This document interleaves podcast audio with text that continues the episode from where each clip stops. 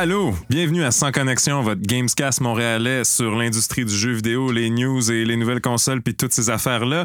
Moi, c'est Jérémy, puis je suis accompagné de Kelly, mon co-host. Bonjour. Bonjour, ça va? Ouais, oui, ça va, toi? Ouais, ouais, ça va. C'était une petite semaine en Petite news semaine. des jeux vidéo. Les deux dernières semaines, c'est pas passé grand-chose. Tranquille, tranquille. Tranquille, tranquille. Mais non, je niaise. Uh, Of course, on va revenir sur les gros sujets des deux dernières semaines. Donc, les news de PlayStation 5, Microsoft qui achète ZeniMax, puis quelques petites news euh, de, de news locales, en fait.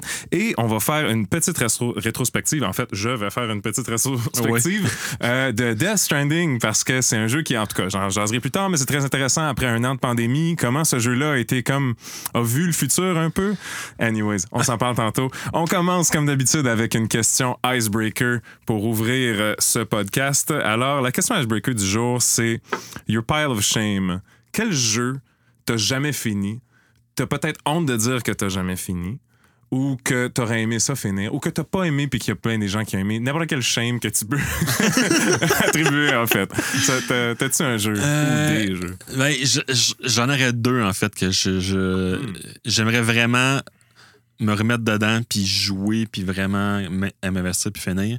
Euh, le premier étant God of War sur PS4. Je l'ai jamais T'as fini. jamais fini God of War? Non. Non, j'ai, j'ai, Merde. j'ai commencé, ben c'est parce que euh, j'avais plus de PS4, fait que j'ai emprunté une PS4 à, à quelqu'un juste pour ça, puis bon, un moment donné, il a roulé sa PS4, puis euh, ben, j'avais pas beaucoup de temps de jouer, fait que euh, je me suis j'ai comme fini la première zone, puis il fallait acheter dans le bon, ok, tu sais, fait que j'ai, j'ai c'est ça. Fait que j'ai bien hâte euh, de, de, de, de le jouer puis de m'investir dedans. Puis l'autre, en fait, ce que je dirais, c'est Pillars of Eternity. Euh, Ah, ouais, je ouais. suis un gros fan de ces jeux-là. Euh, Baldur's Gate, etc. Euh, mais euh, ça, ça prend, c'est des jeux qu'il faut vraiment que tu t'installes, puis il faut que tu prennes le temps, il faut que tu que absorbes tout le monde, les stats, les, les comme tous Ouais, les systèmes de jeu. Il faut vraiment que c'est ça. Il faut que tu t'investisses, puis ça, il faut que tu t'assoies pour le faire. Fait que euh, un peu man- manquer de temps consécu- consécutif pour, euh, pour y jouer, mettons. hein. Fait que t'as pas fini God of War. Non. Fait que là, tu m'annonces après quatre épisodes qu'il va falloir que je me trouve un nouveau co-host pour continuer ça. Oui, oh boy, oh boy. All right. Ben oui, puis Pillars of Eternity, c'est tellement gros ces jeux-là. C'est c'est- Ouais, c'est immense. Ouais, ouais. Tu vois, moi, j'ai pas de shame de le dire, mais j'ai jamais fini Divinity 1, Original Sin 1. là. J'ai jamais fini ça. Je peux, je peux pas. J'adore ça. Je vais le recommander à plein de gens, mais je l'ai pas fini. Mais moi, mon pile of shame, euh, j'en parle. J'ai comme. OK, j'en ai deux aussi. Un que j'ai pas tant de shame, mais que les gens qui aiment ça me trouvent shameful de pas l'avoir Oh, fini. Puis c'est parce que. Puis mon. Ma honte est aussi liée que je l'ai pas fini, mais j'étais rendu au dernier boss. Oh, C'est Kingdom Hearts 3. d'accord. J'ai vraiment aimé. Kingdom Hearts 1 et 2. Puis Kingdom Hearts 3, c'est le seul jeu de ma vie que j'ai retourné au EB Games. Oh, Parce que ouais, je l'ai acheté quand il est sorti. Je suis rendu au dernier boss. Puis je suis désolé pour les gens qui ont aimé Kingdom Hearts 3, mais c'est comme mon pire jeu. Une couple de dernières années, j'ai vraiment pas aimé ça. Puis je l'ai retourné. Peut-être que j'ai vieilli. Peut-être que j'ai juste trop vieilli. Mais en fait, c'était même pas avec comme le, le côté childish de la patente que j'avais un problème. C'était vraiment le, le combat de Kingdom Hearts qui me rejoignait plus. Fait Ah, que euh, je me suis rendu au dernier boss puis j'ai pas fini ça. Ah. Mais mon vrai, mon vrai Shameful, puis j'adore ce jeu-là. J'y joue souvent, j'y retourne chaque mois. C'est Bloodborne. J'ai Oh, jamais fini. Bloodborne. Ça fait longtemps que je joue à Bloodborne, mais j'ai jamais fini. J'ai jamais battu euh, Moon Presence à la fin. Euh, parce que pour ceux qui connaissent Bloodborne, il y a une fin, mais il y a aussi une vraie fin. Donc oui, j'ai fini le jeu, mais j'ai pas vraiment fini le jeu. Ouais, ouais, ouais. Puis, euh, je, je pense que je suis peut-être juste pas assez bon. c'est quand même super tough, même si c'est le plus facile des Souls-like. là. Mais, Mais, ben, encore une fois, je pense que c'est encore un jeu où il faut, faut vraiment que tu joues consécutivement. Puis il Mhm. faut que, tu sais, que Ouais. genre que tu te réveilles comme le lendemain, puis ton subconscient a travaillé pour toi, puis après ça, quand tu, ça. que tu remets les mains sur la manette, puis oh, Ouais. soudainement, c'est plus facile. C'est Euh, ouais, fait qu'il faut, il faut que tu joues euh, Mm. pas mal à ces jeux-là, généralement. Exact. C'est comme quand, quand tu joues à un shooter, tu joues pas pour deux jours, puis après ça, tu retournes, puis tu, tu- te fais exploser. là. Ouais. fait que, euh, ouais, Bloodborne, c'est c'est vraiment ça. J'adore ce jeu-là. C'est c'est un de mes tops. Euh, L'ambiance, c'est justement, là, tu rentres dedans. Mhm. Mais, euh, ouais, j'ai jamais Ouais, fini. c'est beau, ce- c'est ce beau. jeu-là. hein, c'est excellent. Débile. Donc, on est en date euh, du 30 septembre. Euh, juste pour vous dire, on a enregistré ça le 23. Euh, pour ceux qui ont manqué, du 24 au 27, c'est le TGS Tokyo Game Show. Il va sûrement avoir des annonces là. On sait déjà que Capcom va nous montrer du Resident Evil 8 ou Village ou Resident Evil Huitage. Huitage, euh, qui va être là-bas, que j'ai vraiment hâte de voir. Ça, ça semble tanguer plus vers Resident Evil 4 Ouais, ouais, ça ressemble qui est pas le mal. seul Resident Evil que j'ai aimé. Oh, oh, d'accord. Mais euh, ça, c'est personnel. J'ai pas joué au Attends, 7. attends, J'ai pas joué au 7. Et puis là, tu me dis que toi, faut que tu trouves un autre co-host. Écoute, là, tu sais, Resident Evil 1, pour moi, ça, c'est. C'est ouais, c'est ça, ça- J'étais genre même pas né, mais quand c'est sorti, là. Bon, ok, je suis vieux, c'est bon. Euh, Mais euh, c'est ça. Donc, manquez pas ça. Il va y avoir d'autres news aussi. J'espère peut-être des news de Square sur le nouvellement annoncé Final Fantasy XVI qu'on va parler un peu. Oh Mais en fait, ils nous ont déjà dit que ça allait être en, en 2021 qu'on allait avoir plus de news là-dessus. Mais s'il y a une chose qu'on a appris cette année avec euh, les compagnies de jeux vidéo, c'est que n'importe qu'est-ce qu'ils disent, ils vont sûrement faire le contraire. fait qu'on peut peut-être s'attendre à de quoi. Euh, donc, c'est ça. On va commencer tout de suite avec euh, les grosses news. On peut commencer avec le round-up des nouvelles de PlayStation 5. Faites-vous-en pas pour ceux qui n'ont pas suivi euh, les news de PlayStation 5 et Microsoft avec le Xbox. Les précommandes, évidemment, sont déjà passées, mais on pourra faire un petit recap de si vous voulez vraiment précommander les peut-être autres chances que vous allez avoir pour en avoir. Peut-être avec un PPPP majuscule. Donc, PlayStation 5, ils ont commencé ça euh, la semaine précédente, notre euh, enregistrement de podcast, avec le gros PlayStation 5 Showcase. ouais, c'était excellent, c'était cool. C'était cinglé. Ouais, il y avait du beau cinglé. jeu là-dedans, puis euh, Ouais. c'était hype à l'os. Ouais. Vraiment, j'ai fini la, la conférence, puis mes box étaient revirés. C'était cinglé. Euh, C'était vraiment leur, leur- ben, conférence, leur vidéo, je sais plus comment appeler ça. Euh, showcase, ils nous ont montré beaucoup de jeux et euh, ils nous ont finalement annoncé le prix des consoles. Donc, la PlayStation 5 digitale va être euh, 3,99 US et la PlayStation 5 euh, avec disque va être 4,99 US. Si je me souviens de mémoire, ça nous fait 640 dollars canadiens pour la disc version Yes. et 560. Ah, ça, je sais pas, j'ai pas checké Pour la version digitale. Something like that. Cinq- autour de 550, 560 pour la version digitale. Euh, c'est un gros coup quand même. Oui, oui, ça coûte cher, ça coûte cher. Ça coûte de quoi, hein? Ouais. oui. Puis, euh, par contre, euh, je pense que ça vaut la peine. Ouais. Ben, je trouve que ils ont fait vraiment une belle offre avec leur leur euh, PlayStation Pass ou PlayStation euh, PS Plus, c'est ça? Euh, qui, qui, ouais, c'est ça, quand, que, quand que tu t'abonnes sur PS5, euh, ça donne genre 18 ou 19 les, des meilleurs jeux PS4. Fait, que- Mhm. fait que ceux qui ont manqué la génération d'avant ou qui ont peut-être pas joué à ces jeux-là, tout simplement parce qu'ils l'avaient pas, ben, pour vraiment pas cher, tu peux avoir tous ces jeux-là. Fait que, je trouve qu'en plus d'avoir ta PS5, ça, je trouve, en fait, ce que ça fait, c'est que ça renforce le starting line-up de la console. C'est que non seulement tu as les jeux qui sortent avec la PS5, euh, mais tu as tous ces jeux-là aussi qui, tu sais, que tu as accès sur ta PS5 directement. Donc, euh, c'est quand même cool. euh. Puis, oui, c'est cher, mais je trouve pour une console avec un lecteur Blu-ray 4K, pour ceux qui ont une télé 4K, c'est un esprit de bon deal. Mhm. Euh, parce qu'un lecteur Blu-ray 4K, c'est quoi, 200-300$? piastres? Puis la différence entre euh, la digitale puis, euh, puis celle avec disque, c'est juste 100, 100$. piastres. ouais. Fait que c'est c'est un bon deal. Pour ceux, pour ceux qui, qui, qui ont une télé 4K, euh, bien sûr, je pense que c'est vraiment un bon deal. Mhm. Pour ceux qui ont manqué le PlayStation Plus Collection, donc c'est ça, comme Kelly a dit, quand tu achètes un PlayStation 5 et tu t'abonnes au PlayStation Plus, qui est déjà un super bon value, qui te donne deux jeux gratuits par mois, qui te permet de jouer online, qui te permet d'avoir des deals pour acheter des nouveaux jeux, ça te donne aussi 18 jeux. Puis dans les jeux, il y a Uncharted 4, God of War, Persona 5, Resident Evil 7. Euh, Bloodborne. je- Bloodborne, justement, ben oui. Et j'en passe plein, plein, plein, mais c'est vraiment des gros heavy hitters, puis il y en a de tous les goûts. Puis aussi, on s'entend 18 jeux qui des, des gros jeux comme ça qui coûtaient donc 60 pièces donc 80 pièces à leur sortie on s'entend je- moi j'ai pas tout joué à ça là. fait que même même moi qui, qui est un gros gamer genre ben j'ai pas tout joué à ces jeux là puis c'est même un bon deal pour moi tu sais Ouais. J'ai vu beaucoup de gens dans les médias des jeux vidéo qui disaient Oui, mais c'est tous des jeux qu'on qu'on a déjà passé par. Mais ça, c'est des gens qui travaillent dans les médias de jeux vidéo qui doivent se claquer tous ces jeux-là parce que c'est les gros jeux du moment. Ah ouais. Pour des gens comme nous et vous, ben c'est. C'est un excellent deal, je Oh, pense. c'est c'est Vraiment. tr- une très bonne valeur. Ouais. C'est sûr que euh, côté prix, il y en a qui comparent beaucoup avec le Game Pass comme de Xbox, qui Mhm. coûte beaucoup moins cher, puis qui potentiellement donne plus de jeux, mais c'est ça justement, c'est le potentiel, c'est différent. Euh, fait que non, écoute, tous les jeux dans le showcase, euh, pour moi, en fait, ça a commencé fort. Final Ouais, Fantasy c'est ça. Je veux, qu'on revienne sur le showcase, justement. On, on va partir de là. là. Le showcase, donc, ils ont montré. euh, Moi, ce que j'ai trouvé le, le plus gros power move en y repassant, oui, les trois jeux qui, ouvraient ça, c'était vraiment puissant. Mais en plus, avant ça, il y avait comme leur reel de, de PlayStation 5. Tu sais, quand ils ouvrent un, un showcase, c'est comme tu vois plein d'images de jeux. Tous les jeux qu'on a vus dans le reel, c'était même pas les trailers qu'il allait avoir dans la conférence. Ouais, c'était ouais. tous des jeux déjà annoncés. Méga power move. On n'a même pas vu ça. J'ai des frissons, regarde. Mais oui, donc tu l'as dit, les trois premiers jeux, on a commencé avec le, le reveal et le démo cinématique, mini démo gameplay aussi de peu, ouais. Final Fantasy XVI. Un retour aux sources pour Final Fantasy, un retour au Sword and Shield Fantasy.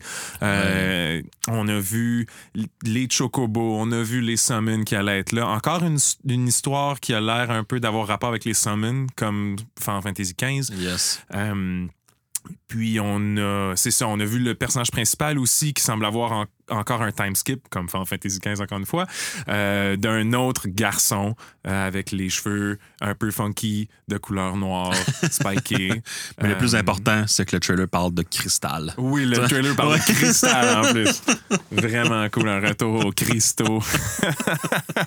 Mais moi, j'ai- capoté. Là. Je suis gros fan de JRPG. J'avais vraiment hâte d'avoir des news parce que c'est le plus longtemps qu'on a eu à date sans news d'un nouveau d'un prochain mainline Final Fantasy comme ça. Puis euh, c'était pas juste un titre, c'était un showcase. Euh, c'était- vraiment beau. Euh, c'est moi, ça l'a coché tout, tout sauf une boîte.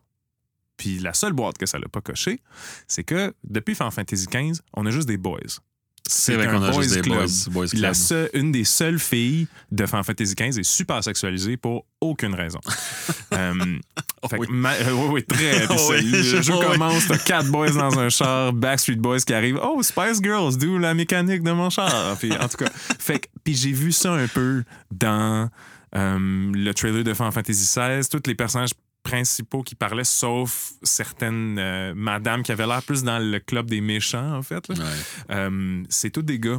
Puis euh, ça serait le fun parce qu'on a vu avec Final Fantasy XIV, puis en passant pour ceux qui ne savent pas, euh, c'est le producteur de Final Fantasy XIV qui fait Final Fantasy XVI, qui est une très bonne nouvelle parce Oh que oui. le producteur de 14, pas celui qui a lancé le premier Fan- Final Fantasy XIV qui a, qui a foiré, Ouais. mais celui qui a rebooté Final Fantasy XIV, donc c'est une excellente nouvelle. Euh, ben, c'est lui qui fait 16, puis dans Fantasy XIV, il y a des excellents personnages féminins Ouais. j'aimerais ça qu'on n'ait pas juste encore un Boys Club pour le 16. Évidemment, on n'en a pas vu beaucoup, mais euh, c'est le seul petit hic que j'avais. Sinon, j'étais 100% dedans. Le, le nouveau combat designer, c'est lui qui fait le combat de DMC. Ouais, ben ça paraît en fait Ouais, euh, dans, ouais. dans les séquences de gameplay qu'il y a, comme dans le trailer, c'est, c'est très, euh, très de, du juggling puis euh, Mhm. du gros combo. Puis euh, non, c'est intéressant en fait. Euh, j'espère en fait aussi que ça va apprendre de Final Fantasy VII Remake, Ah qui, avait vraiment Ben un oui. bon système de combat, puis qu'on va essayer justement de. de, de tu sais, c'est correct aussi de, euh, d'essayer comme de nouveaux trucs, mais de, de construire aussi sur ce qui a bien marché. C'est, c'est intéressant aussi. Fait que euh, j'espère. euh, ouais, mais à première vue, ça va l'air le fun, ça va l'air Ouais. cool. euh. Final Fantasy, c'est toujours une aventure et puis ça, ça, ça a l'air d'être une belle aventure, celle-là. Mais hein, Ouais. we'll get on those crystals. Donc, deuxième jeu, c'est ça. Donc, les trois premiers jeux, c'était incroyable. On a Final Fantasy XVI. Ensuite, le deuxième jeu qu'ils nous ont montré. Miles Morales. Miles Morales. Et, je demandais pas autant. Je- C'était déjà une valeur sûre, mais c'est juste plus beau que je m'attendais. Euh, J'ai vu euh, les personnages que je voulais voir. J'étais pas certain qu'on allait voir l'ami à Miles Morales dedans. Il est là. Euh, gros drapeau du, de Puerto Rico sur la maison de Miles. C'est Yeah. super cool. Mais, hein. Représentation qu'on voit vraiment pas souvent. Une histoire, il, il spin un peu l'histoire de, de Miles Morales d'une façon qu'on n'a pas vue avec le Tinkerer qui va être une fille cette fois-ci. Mhm. Euh, ouais, let's go. hein. Juste- Ah, man, puis la séquence qui montre, euh, Ouais. dans, dans- c'est, juste, c'est vraiment intense, là. Pour ceux qui n'ont pas joué à Spider-Man au PlayStation 4, qui vient en passant dans le deal de Ouais. PS Plus Collection, euh, ben ça, ça peut avoir l'air de juste des quick time events un peu plates, mais jouer à Spider-Man, puis on s'en parle après, parce que s'il y a un jeu qui est capable de faire des quick time events comme du monde, puis une gang qui est capable de le faire comme du monde, c'est le Spider-Man de Insomniac. Ça te fait, euh, pour emprunter la, la grande expression, you really feel like Spider-Man here. ouais. D'autres choses à rajouter sur ça? Non, non, je suis juste. euh, je suis vendu, c'est correct. Ouais. Ouais, c'est beau. Ça. Puis ensuite, euh, d'outre-tombe, euh, Avalanche Studio nous ont montré Hogwarts Legacy. Eh ouais, un jeu d'Harry. Potter.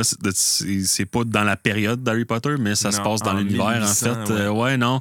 C'est sûr que euh, ça, juste, juste par l'univers, ça va vendre des tonnes de copies. Puis euh, justement, Mhm. ma fille, qui est une grosse fan d'Harry Potter, a fait euh, Oh my God! Ben tu sais, oui, c'est- ça. C'était le. le- le- le- De- depuis les films, tout ce qu'on a de Harry Potter, c'est pour dans les jeux vidéo, c'est des tie-in avec les films. On n'a jamais eu l'expérience. Puis le, la fantaisie de Harry Potter, en lisant les livres, c'est d'être un élève à Hogwarts. Ben oui, c'est ça que tout le, le média externe de Harry Potter t'apporte à vouloir filer, tu sais, Ben avec oui. euh, Pottermore, le site où est-ce que tu, tu te fais donner une maison, puis tu vas voir sur la, la Marauders Map, tous les trucs.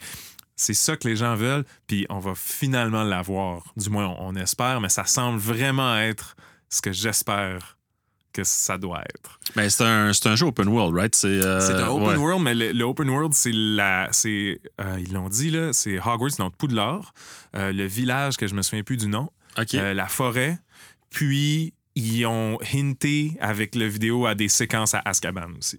Oh, nice. À date, c'est ça qu'on sait du open world de Poudlard, mais c'est ça, donc tu vas à des cours, euh, ça a l'air plus un, un jeu d'action qu'un jeu de puzzle aussi. Euh, tu apprends tes spells, euh, c'est une... puis justement, c'est en 1800, donc c'est- il n'y a, y a pas de Harry Potter, il n'y a pas de Voldemort, il n'y a pas de, de, Ouais, non. de tout ça, c'est très, très, très, très, très... Ouais, ouais, ouais, c'est intéressant. Je suis bien, bien, bien Je pense que oui, il y a bien du monde. euh, Ouais, écoute, tout un début de showcase euh, Final 16, Incroyable. Miles Morales, euh, Mm. puis Hogwarts, wow, c'est. Ouais. Ouais, ils ont, ils, ont, ils ont mis effort sur leur début de. Puis euh, une autre bonne chose aussi, j'avais le, le, le press release de Hogwarts Legacy devant moi et euh, il y a seulement une mention à la fin de J.K. Rowling, donc c'est un excellent, c'est une excellente chose. Ouais, tantôt, comme tu disais qu'on n'avait pas eu grand chose depuis les films, je suis comme, ah, tu vois, à part les, Ouais. les tweets dégueux de, de Madame Rowling. Ouais, euh, c'est ça, exact. Ouais, euh, un sujet pour un autre podcast. Probablement. Ouais.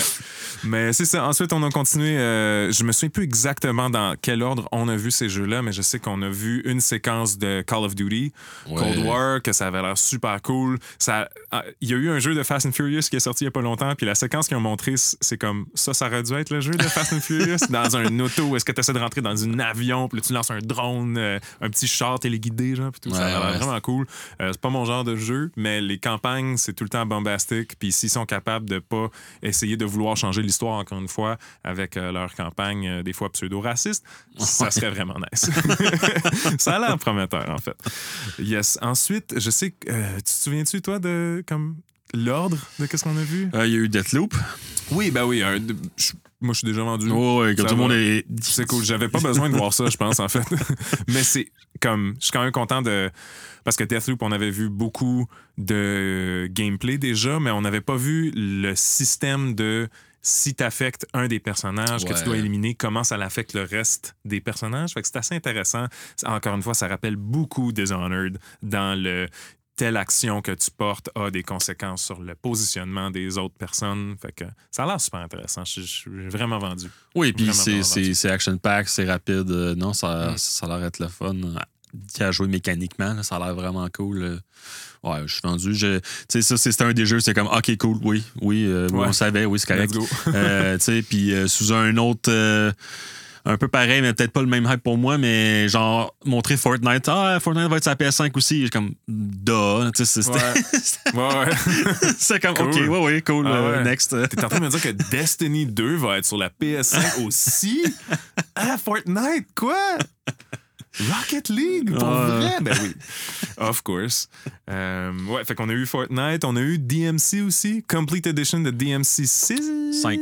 Hey, 5 ou 6? Oh, oh. ouais, je pense que c'est 5. Ouais, ouais, je pense que c'est Le cinq, 4, ouais. c'était la première fois qu'il y avait euh, le- l'homologue de, de- Pas l'homologue, mais le- l'espèce de- d'autre Dante là, avec le bras Virgil. démon. Vir- non, pas Virgil. Non.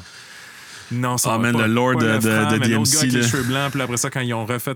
Après ça, il n'y a plus les cheveux blancs, mais il y a un bras démon, genre. Puis il y a une épée avec euh, un peu comme. euh, avec euh, un gun dedans. Oh là là, tu vois, Non, ok, mon lord de. DMC vient de prendre la route. Nero, peut-être? Ah, merde, Mm, je ne souviens plus. En tout cas, euh, DMC5 qui avait déjà euh, trois personnages de jouables, mais là, il rajoute justement un personnage pour le Complete Edition qui est Nice. Virgil, euh, qui va venir avec le Complete Edition qui sort sur PlayStation 5. Et pour toutes les autres consoles, c'est un DLC que tu peux acheter. Puis pour le PlayStation 5, il va y avoir plus d'ennemis dans les stages parce que le PlayStation 5 est plus puissant. Mhm. Euh, cool. Oui, OK. Ben oui. Ensuite, qu'est-ce qu'on a vu d'autre? Merde, j'ai- complètement un blanc. J'aurais dû me faire une liste parce que j'étais trop excité, fait que j'ai pas fait de liste. Mais, Mais euh, je pense que pour, pour moi, ça, ça, ça s'est bien terminé, en Ben fait, oui. la- la- avec l'annonce de Hey, by the way, on travaille sur le prochain God of War. yes. Puis euh, aucune image, rien, mais tu sais, je pense que, en fait, il aurait pu juste faire Boy, puis ça aurait marché. Là. ouais, C'est- exact. C'est, non, c'est, c'est, c'est, c'est ça. C'est Santa Monica Studio, euh, toujours au rendez-vous, je pense. C'est dur de dire que d'être, sceptique d'un jeu qu'ils vont faire eux autres. Tu sais, je pense qu'ils ils font des trous d'un coup depuis tellement longtemps que Mhm. Ouais, ça fonctionne. Euh, je pense que oui. Oui, ma réponse est Voilà. oui. euh, c'est ça. Le seul qu'on a oublié, en fait, parce qu'on pourrait jaser de God of War, mais il n'y a pas tant à jaser parce que tout ce qu'ils nous ont montré, c'est le logo des nouveaux God of War, mais en bleu parce que c'est l'hiver. Ouais. Mais euh, on- euh, Resident Evil euh, Village, Oui, Resident oui, Evil oui. 8, ils nous ont montré. Donc, c'est ça, c'est vraiment un, un genre de mood piece, encore une fois. On commence à comprendre que les ennemis, c'est des loups-garous un peu, mais comme pas mal toutes les Resident Evil, il va sûrement avoir un twist, puis on va se retrouver encore une fois euh, avec. euh, Umbrella Corporation. Bien sûr. Là, à quelque part, Euh, j'ai vraiment hâte. Comme j'ai dit, moi, j'ai pas été un grand fan des, des autres Resident Evil, mais le 4, ça m'a vraiment frappé. Puis tout ce qu'il montre, en fait, on dirait qu'il essaie de dire aux fans de Resident Evil 4, genre, hey Ouais. guys, vous avez aimé, fan- euh, vous avez aimé Resident Evil 7, ça va être les thèmes de. fan- de j'arrête pas de dire Fantasy. Resident Evil euh, 4, mais dans l'espèce de gameplay de 7, ça- je pense que ça va être quand même débile. Ouais, puis, ça- puis même visuellement, ça ressemblait pas mal au, euh, au 4, je trouvais, euh, Ouais. justement. euh, Mm. Cool. Ouais. Oui, je suis pour ça aussi. Vraiment. Ensuite, c'est ça. Ils nous ont annoncé les prix de leur console, le PlayStation Plus Collection, et ça l'a clos drôlement parce qu'on n'a pas su quand les pre-orders allaient commencer. On n'a pas su quel jeu était un launch title, si Miles Morales sortait à la sortie ou non, si c'était seulement sur le PlayStation 5 ou sur le PlayStation 4. Ah, le seul qu'on a oublié, c'est Demon's Souls, en fait. Ah, ben Souls, oui, Qui était le remake de Demon's tellement Souls. beau, euh, mais comme tu as dit, drôle de séquence à monter. Ouais, ben en fait, pour ceux qui Ouais. connaissent pas Demon's Souls, tu sais, moi, je connaissais, puis j'étais comme, ah, ok, nice, mais en même temps, je, je- quand je regardais d'un troisième œil, je me disais, ah ouais, les séquences sont un peu plates parce qu'ils prennent un personnage qui one-shot tous les monstres, puis c'est juste des corridors, puis, euh, tu sais, c'est sûr, pour quelqu'un qui connaissait pas ça, il était comme, ok, il se passe quoi dans le jeu-là, à part marcher dans, dans le corridor, puis one-shotter comme des squelettes, ça, c'est- vraiment plate. Mais bon, tous ceux qui connaissaient Demon's Souls étaient comme, ah, nice, nice, avec Yes. un petit peu de bave sur le bord de la bouche, mais, euh, oui, donc, euh, peut-être un peu plus travaillé, ce trailer-là, selon moi, mais euh, ça reste que je pense que ça a eu l'effet escompté. Vraiment. Moi, si je peux me permettre un petit story time with Jeremy, euh, mon ma vraie mon vrai moment où est-ce que j'ai commencé à être investi dans les news de jeux vidéo puis dans le, le monde du gaming, pas juste qu'est-ce que je joue, mais qu'est-ce qui l'entoure. J'avais j'avais 14 ans et euh, Ah. j'étais en Gaspésie dans un de mes parties de Nouvel An les plus plates que j'ai eues, familiales. Euh, mais tout ce qui m'a sauvé, c'est l'ordi de ma grand-mère qui était là. Et c'est la première fois que j'ai découvert c'était quoi la E3. Parce que tout ce que je faisais dans ce temps-là, c'est de me demander ah, quel jeu sort bientôt? Puis, euh, qu'est-ce qu'il y a eu, qu'est-ce qui est sorti il y a 12 ans? C'est Demon's Souls. Oh. Puis Demon's Souls a comme raflé plein de prix. C'était le premier jeu Souls-like. Euh, personne comprenait pourquoi les critiques capotaient parce que c'était, ça avait l'air tough, ça avait l'air dark, ça avait l'air euh, pas qu'est-ce que l'industrie voulait. Mais euh, j'ai vu ce jeu-là gagner plein, plein, plein, plein, plein de prix. Puis ça ça m'a fait euh, comme réaliser qu'il y avait pas juste les jeux que moi je jouais, que j'aimais. Il y a comme plein de styles de jeux. Mm. Puis euh, j'ai depuis ce temps-là, j'ai jamais joué moi à Demon's Souls. J'ai jamais embarqué dans ces jeux-là, mais c'est comme ce jeu-là qui, qui m'a dit genre ça se peut des jeux vraiment d'autres choses genre qui puis sort de la boîte un peu. C'est hein. ça. Fait que euh, moi c'est comme mon le jeu là, que je veux jouer en, en ayant un PlayStation 5. Puis je suis content que, que ça sorte et que ça a l'air aussi beau que ça. Euh, J'ai joué au remake de Shadow of the Colossus euh, par Bluepoint. Fait excellent. Oui. Fait que je suis complètement en confiance euh, de, de ce remake-là, qui va être, c'est ça, un jeu à la sortie de PlayStation 5. Euh, Puis c'est ça, pour, pour finir mon, mon story time, il, c'est ça, les précommandes et quels jeux sont à la sortie, on a seulement su qu'est-ce qui se passait avec ces choses-là par des tweets de gens de l'industrie, mais même pas des gens de Sony, genre des tweets de Jeff Keighley, Ah ouais. qui est l'animateur de Gamescom Opening Night Live et de Game Awards. Euh, on a eu des tweets de Daniel Ahmad puis euh, Jeff Grubb, qui sont des espèces de industry analysts. On a eu des tweets de Imran Khan. C'est tout. c'est de là que venaient nos news. Puis j'ai jamais vu une sortie de produit aussi mal gérée que ça. Moi, j'ai- passé ma soirée ensuite à jouer à un jeu de société à Gloomhaven avec euh, ma, ma copine et un, un super bon ami. Puis là, je check mon sel à 11h, puis toutes les PlayStation 5 sont parties quand PlayStation nous a dit il n'y a pas si longtemps non, non, on va vous dire euh, d'avance quand ça va sortir, il n'y a pas de trouble. Pas de stress, pas de stress. Vous en aurez pas de toute façon de PS5. Ouais, c'est ça.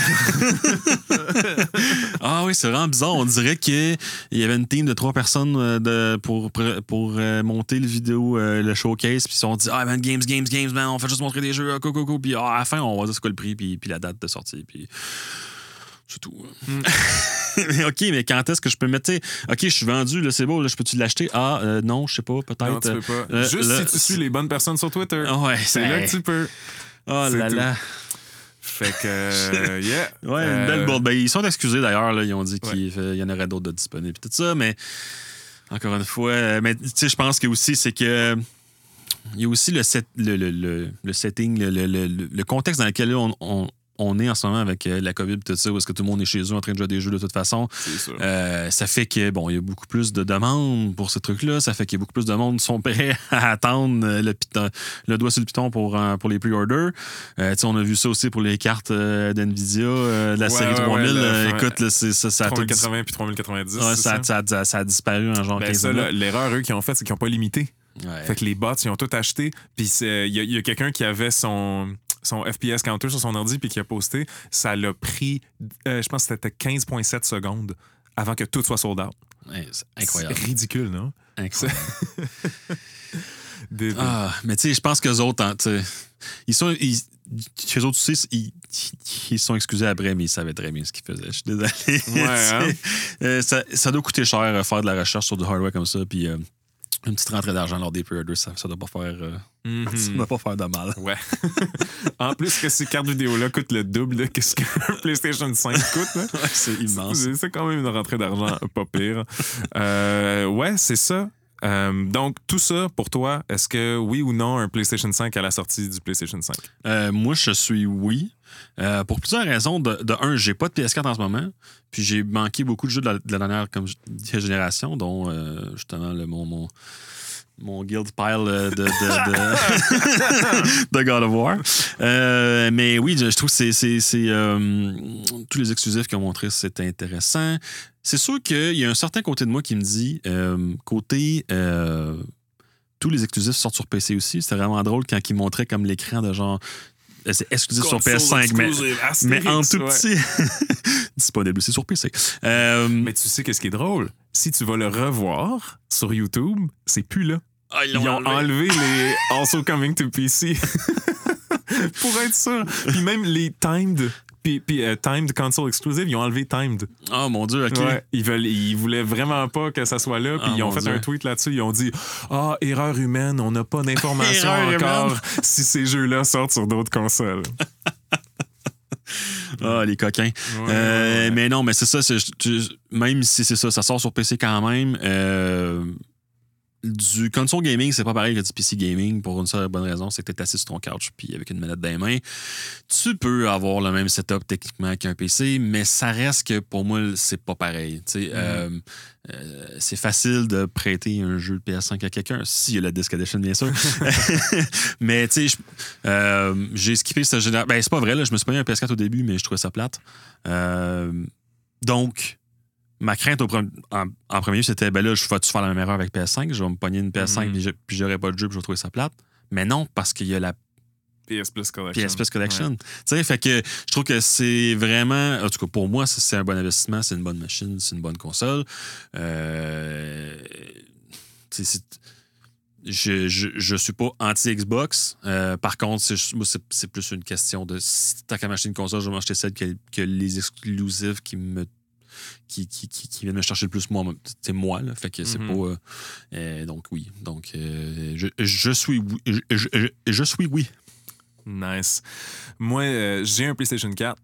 J'ai une question seulement avant de, de- de pouvoir répondre oui ou non. C'est est-ce que mes achats PlayStation, ils ont dit que les jeux de PlayStation 4 étaient backwards compatible à 99%, ce qui est très excitant, mais est-ce que mes achats de PlayStation 4 digital sont aussi backwards compatible? J'ose espérer que oui, moi aussi j'espère que oui parce que c'est beaucoup de jeux. C'est ça le danger du monde digital maintenant. Euh, oui, j'ai, of course, j'ai, un PlayStation 4 euh, que je peux avoir des disques dedans, comme toutes les PlayStation 4 en fait. Mais euh, c'est ça. J'ai, juste peur parce que j'ai quelques jeux que j'ai achetés digital là-dedans. Euh, que j'aimerais encore pouvoir jouer. Puis euh, je pense que c'est important, la, la prés- la préservation des jeux.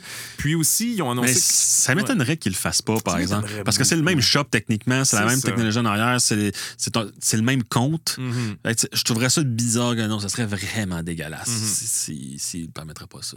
là. Euh, puis aussi, il y a beaucoup de jeux qui ont annoncé qu'ils sortaient à la sortie qui vont être sur PlayStation 4 aussi finalement. Comme Horizon Forbidden West, ça va Ouais. être sur PlayStation 4. Miles Morales, ça va être sur PlayStation 4.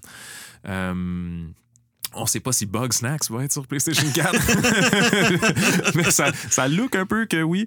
Mais euh, c'est ça. Moi, le seul jeu, comme j'ai dit, c'est Demon's Souls que je suis comme vendu d'avance puis que j'aimerais vraiment, vraiment ça y jouer. Euh, donc, il me faut un PlayStation 5 pour jouer à ça. Euh, parce que tous les autres jeux que je suis excité, comme Final Fantasy XVI, God of War, Ragnarok et tout ça, on n'a pas de date encore. Non, c'est ça, c'est encore loin. ça sort, euh, c'est encore très loin. Mais c'est ça. Donc, je suis mitigé. Il me manque un peu d'informations. Mais même avec cette information-là qui me manque, je suis en complet faux mot de pas avoir pu avoir un pre-order de PlayStation 5. Mais euh, anyways, on va clore PlayStation euh, parce qu'on pourra en jaser longtemps là-dessus. On va transitionner à Microsoft. Microsoft, la grosse news. Oui, on a eu euh, les prix, les dates, nanana. On en a déjà jasé au dernier épisode, mais la grosse, grosse news, une des plus grosses news des jeux vidéo de une couple de dernières années, C'est immense. C'est c'est immense. Microsoft ont acheté ZeniMax, qui est la compagnie euh, parente à Bethesda Softworks. Bethesda Softworks, vous les connaissez. Ils ont fait Skyrim, Fallout. Ils ont maintenant id Software, Software qui font euh, Doom. Euh, ceux qui sont derrière justement Deathloop qu'on a parlé. Dishonored, Wolfenstein.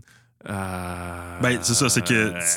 C'est que Zenimax contient aussi ID Software, C'est contient ça. tout ça. C'est- C'est c'est- Ouais. c'est big. C'est vraiment big. immense. Puis surtout, le prix, c'est- ça a coûté cher en tabarouette. Oui.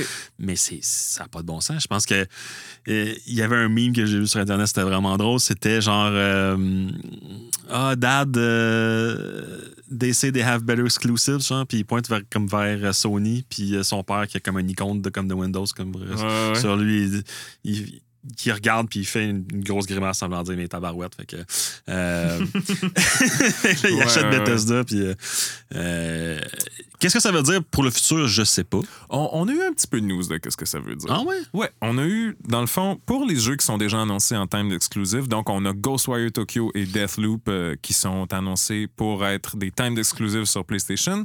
Ça reste des times exclusive sur PlayStation. Pour le reste, ils nous ont dit que les autres jeux qui vont sortir après ça, ça va être case per case.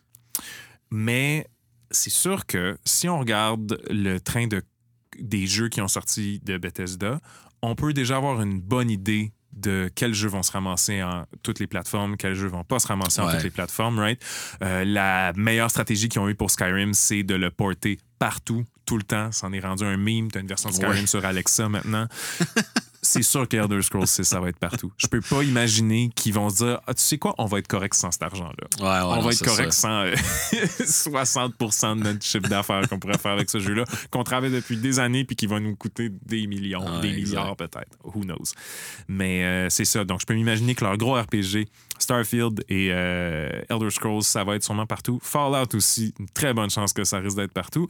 Mais pour les plus petits jeux comme euh, Wolf, ben plus petits jeux, ça reste des immenses jeux, mais euh, Wolfenstein, tous les jeux qui sortent de Arkane Studios, donc ceux qui font Deathloop, mais qui ont fait Dishonored avant ça, Mhm. euh, ça, ça pourrait pointer plus vers Microsoft parce que c'est pas des jeux qui vendent autant que les autres. Puis ça, du moins, peut-être pas être exclusif, mais timed exclusif sur euh, Xbox. Puis ils ont déjà dit que ces jeux-là vont être sur Game Pass à leur sortie. Donc là, ce mois-ci, ils focus sur mettre tous les jeux de Bethesda et de ZeniMax sur euh, Game Pass. Mais pour les jeux euh, prochains, ça- à leur sortie, ça va être là-dessus. Ce qui est un immense deal. Oh oui, c'est. C'est hey, fou, là. Ben, en fait, moi, je, je, je connais beaucoup de monde dans mon travail qui ont switché pour, pour Xbox à cause de ça. Parce qu'ils. Ah ouais, hein? Oh oui, qui ont fait. hey, écoute, il y a tellement de valeur sur la Game Pass de, de, de Xbox que, tu sais, Mhm. je, je vais me prendre une Xbox Series X. Ouais.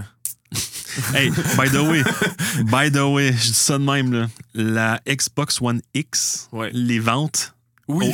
au- au- lors du pre-order de la Xbox Series X, Augmenté OK, augmenté 750%. 750 Je sais pas c'est qui les mononcles ma tante qui se sont trompés parce qu'ils voulaient acheter un, un- un- un cadeau Noël, je sais pas.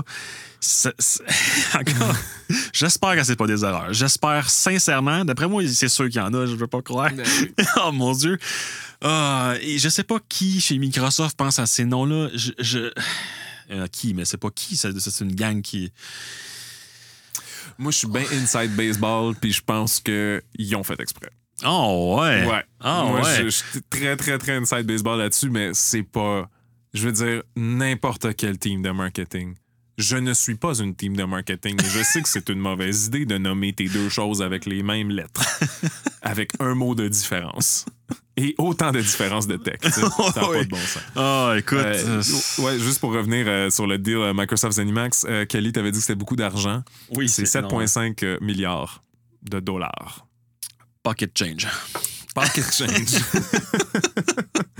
Microsoft, ils ont, ils- en tout cas, c'est. Ben pour Microsoft, on, on- on va être, on va être honnête, pour Microsoft, c'est quand même pas tant d'argent que ça pour eux autres. For sure. Mais ça reste que c'est. Je pense que c'est- la plus grosse transaction. C'est- ouais, ouais. Immense. c'est plus gros bon que la transaction pour Star Wars.